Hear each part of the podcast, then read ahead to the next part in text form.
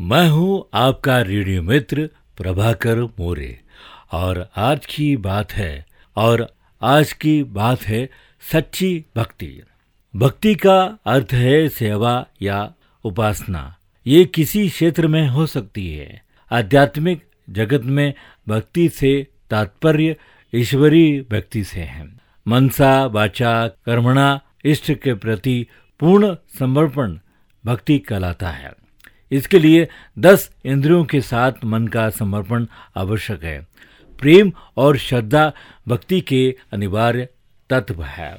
स्वार्थ की गुंजाइश न प्रेम में है, न भक्ति में।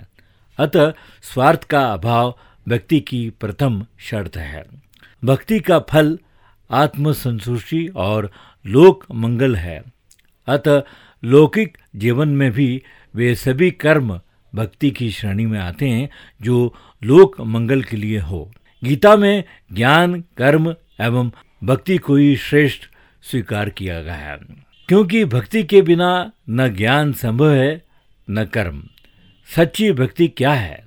वो भरत के महीन चरित्र से जाना जा सकता है। विवाह के अवसर पर मनो विनोद हेतु जूता चोराने की प्रथा है। यद्यपि भगवान श्री राम ने इसके लिए पहले ही भाइयों को आगाह कर दिया था। किंतु जब जनकपुरी की नारियाँ रेशमी वस्त्र से ढककर उनकी चरण पादुकाएँ भाइयों के पास ले गई और बोली, राजकुमार, ये हमारे कुल देवता हैं। इनकी पूजा कर मनोकामना पूर्ण कीजिए। सबने ये कहकर मना कर दिया कि हम अपने कुल देवता की पूजा करने आए हैं। किंतु भरत ने उन पर पुष्पांजलि अर्पित की, फिर मस्तक से लगा लिया।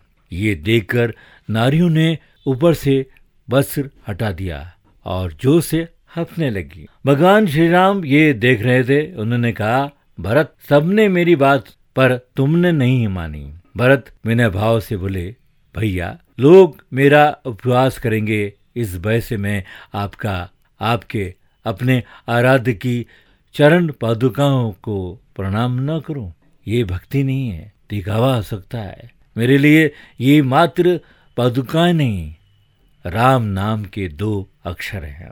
इन्हें पढ़े बिना जब विद्याएँ पूर्ण नहीं होती तो भक्ति कैसे पूर्ण हो सकती वास्तव में यही एक निष्ठा भक्ति की आत्मा है, जो भक्ति को जीवन करती है।